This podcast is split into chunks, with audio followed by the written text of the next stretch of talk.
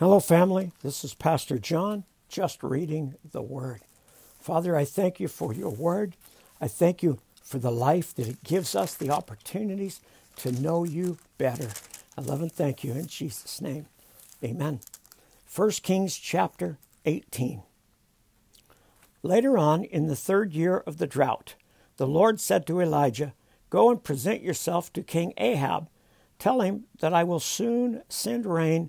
So Elijah went to appear before Ahab. Meanwhile, the famine had become very severe in Samaria.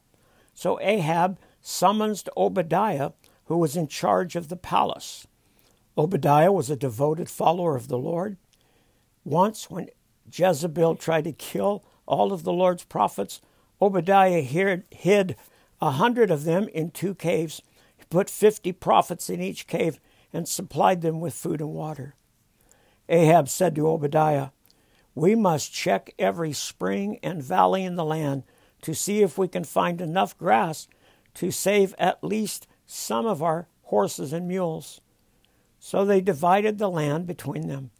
Ahab went one way by himself, and Obadiah went another way by himself. As Obadiah was walking along, he suddenly saw Elijah coming toward him.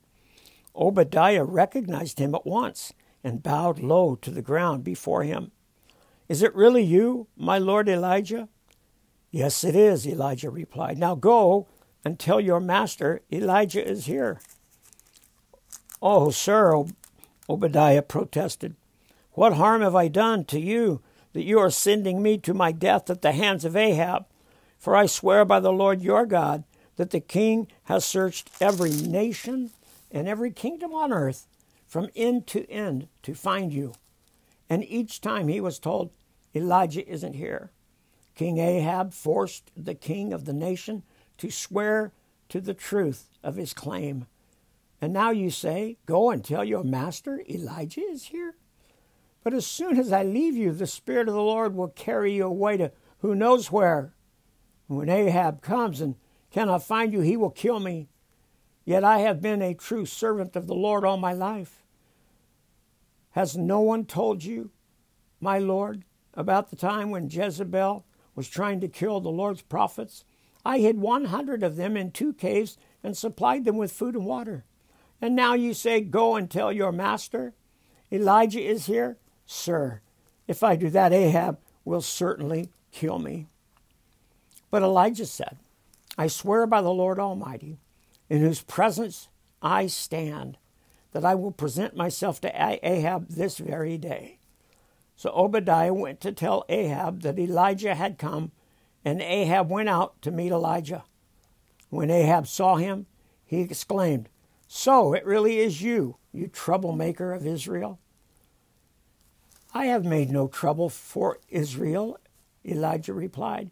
"You and your family are the troublemakers. For you have refused to obey the commandments of the Lord and have worshipped the images of Baal instead.